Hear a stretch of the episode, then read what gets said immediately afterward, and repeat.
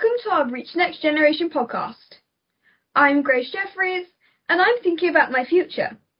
To help me with this, I'm speaking with successful women to get an understanding of the challenges they have faced throughout their careers, how they overcame them, and what tips they have for girls of my age.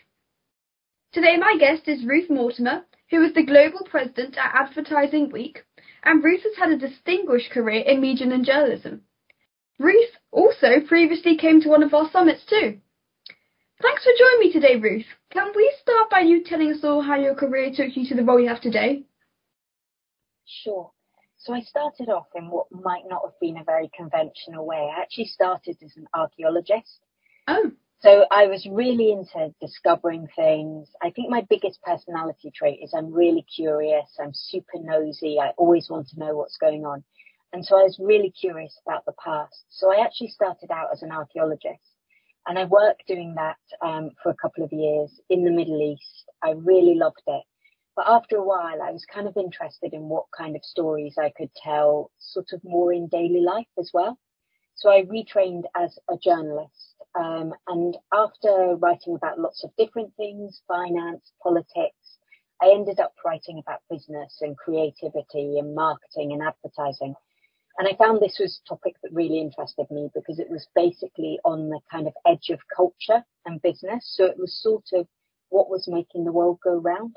Yeah. Um, and then from there, I ended up doing more and more different types of content, really. So whether it was um, writing in magazines, in print magazines, websites, um, training for people, whether it was events, and all those things took me to my role now at Advertising Week, which is really about um, building a content-led business through things like events, through media, and through um, podcasts. Actually, is one of the things we do, um, and everything is about trying to help people be as good as possible at their jobs through inspiring them and educating them. Yeah. So, when you were at school, did you know what you wanted to do or be, or did that happen maybe more later in life? Well, I always knew I really loved things that made me think, so I was always a really curious person and I loved writing and stories. So I thought maybe writing would play a role in my future, but also I really hated being defined by people and put in a box. Okay. And because I was good at English, everyone kept saying, Oh, you're really good at English. You'll definitely do this at university. And it kind of drove me mad that people kept telling me what I would do. And it's in fact one of the reasons I ended up choosing archaeology is I went along to an open day at university and heard about it. And I thought, this sounds really interesting. And do I want to do the thing that everybody thinks I will do? Or maybe I should try something that interests me. Mm-hmm. Um, and I think really that I'm still not sure what I want to do with my career. I think actually my career is really about just finding out. So I know that you went to Manchester University, um, but how important do you think it actually is to go to university? Since there are loads of graduate and apprenticeship schemes throughout loads of different company, companies and industries.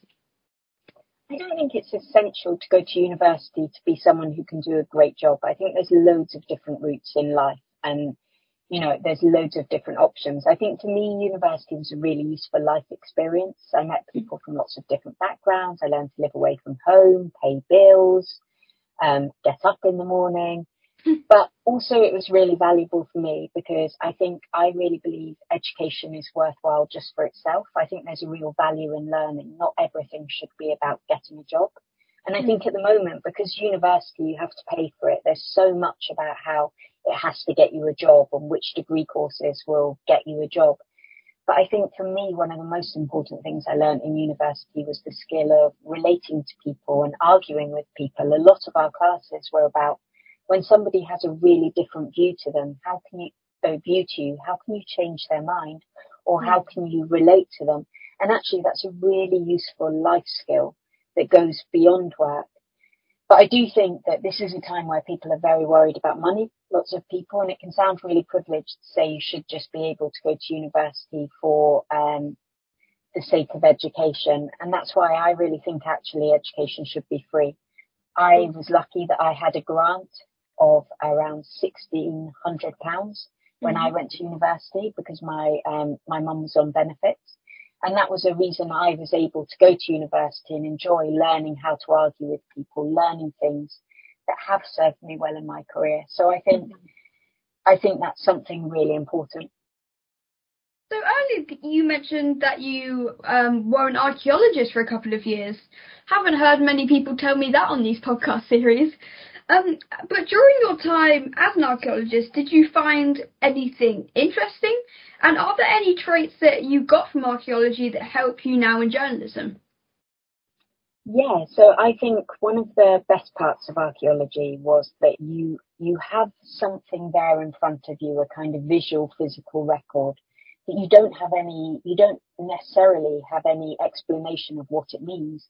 So particularly for things like prehistory, where there's no writing, there's no explanation of what's going on. And so you have to fill in the gaps and weave a story and come up with ideas and use your imagination. And I mm. think that's something that as I've moved into, um, I guess, creative industries like marketing and advertising, that ability to build a story around anything has been really valuable. Now, in this day and age, there's a lot of talk about pay equality quite generally. Um, how well do you think women are catching up with men's salaries and getting those top jobs, maybe especially in journalism? So I think I think equality is moving far too slowly. So one of the mm. things that happened to me during the pandemic was I think over my career I'd felt a lot like, okay, this is changing, I can see it changing, that's good, step by step. And I think during that period of the pandemic where the world really stopped, you know, flights stopped, businesses stopped, everything about how we live changed. And I think that made me feel really much more radical about the need for equality for women, for people of colour to come much quicker. And I think, I think companies now really need to, um, they really need to get a grip on this because I think there'll be a lot of people, hopefully young women like yourself included, who say, no, I'm not prepared to wait for equality. It, it has to happen now. I deserve it. So talking about progress inequality, the world is changing quite a lot and quite quickly, but how well do you think, but what maybe do you think work for women might look like, say, in 10 years' time, or what do you hope it may look like? I think I think I hope about work for people and it being much more related to kind of how we live and much more accessible for more people. So one of the things I think is often when we talk about women working, we don't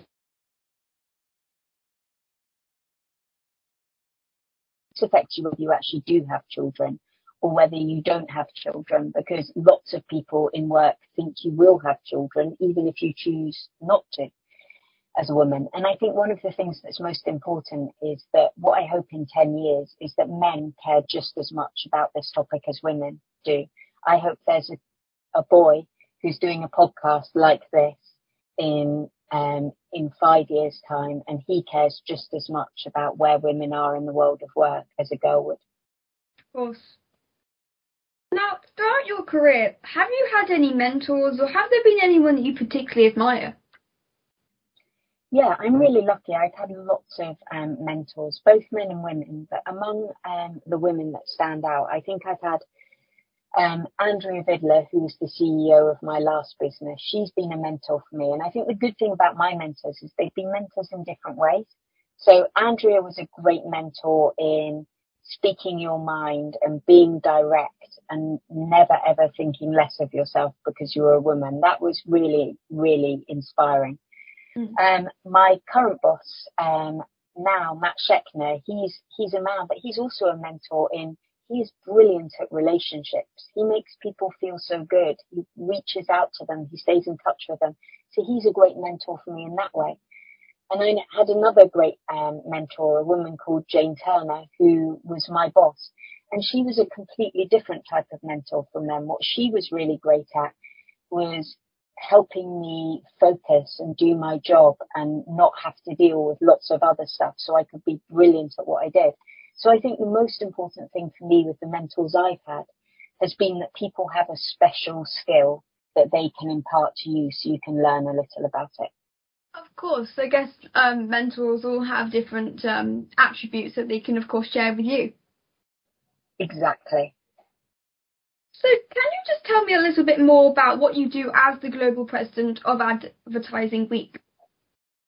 Yes, so one of my jobs is I look after all our thought leadership programs. So every year we'll have around probably nearly 3,000 speakers around the world um, talk at our different events. And this might be everybody from um, a Hollywood celebrity like um, Gwyneth Paltrow or Serena Williams, um, you know, the greatest tennis player of all time, right through to business people like entrepreneurs, CEOs of companies, the CMO of big companies like, say, McDonald's or Pepsi.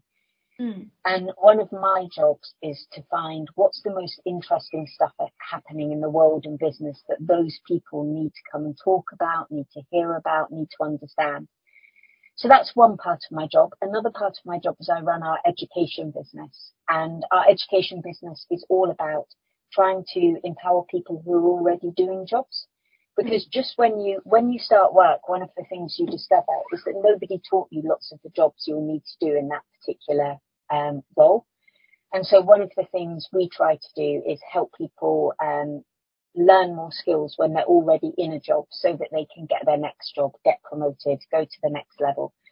Um, so that's something else I run. And then I run lots of other things. I look after our global businesses, um, our global business directors. We have those in um, Tokyo, in Sydney, in LATAM, and I also look after our marketing. So lots of different jobs all in one. Yeah, you must be quite busy. yeah, I am. But for me, again, I think at the start I said the thing that really keeps me going is I'm super curious. I'm never, mm as long as I'm not bored and I'm always learning something, that's what really motivates me in a job. Yeah. Well, the theme of our summit is I can do it. But is there anything that you thought you couldn't do that you have managed to do? I think there's millions of things, but one of the things I know I often think about is public speaking. So I do a lot of public speaking in my job the the other week I did, I think in one week I did about 13 hours of presenting either live on stage or on podcasts or on video um, video events. And that's something that I think it's hard to describe just how shy I am. So I'm super shy. When I was a kid, my mum used to say that I only ever like looked out, peeked out from behind her legs. I never wanted to speak to anybody. And even now, all my best friends will be like, why don't you phone us more? and I'll I'll still feel awkward and shy about even phoning people I love who I've known for 30 years.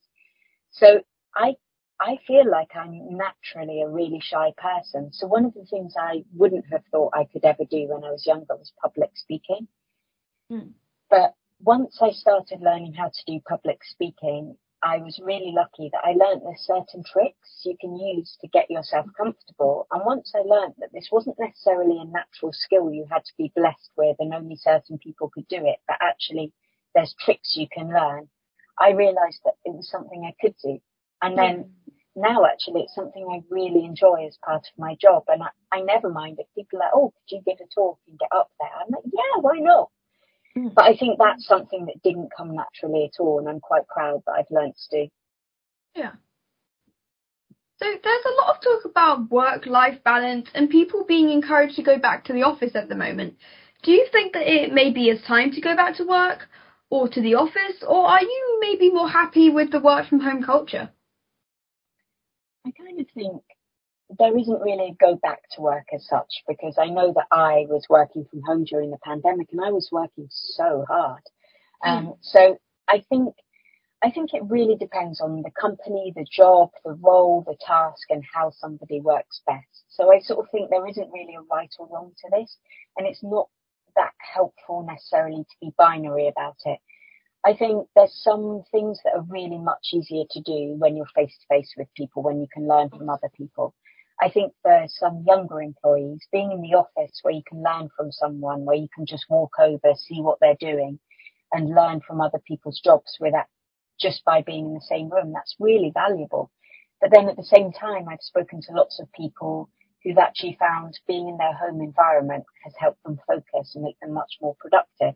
And they find the office environment quite stressful. So I think really one size doesn't fit all and it's up to businesses and employees to find the best way to work for them.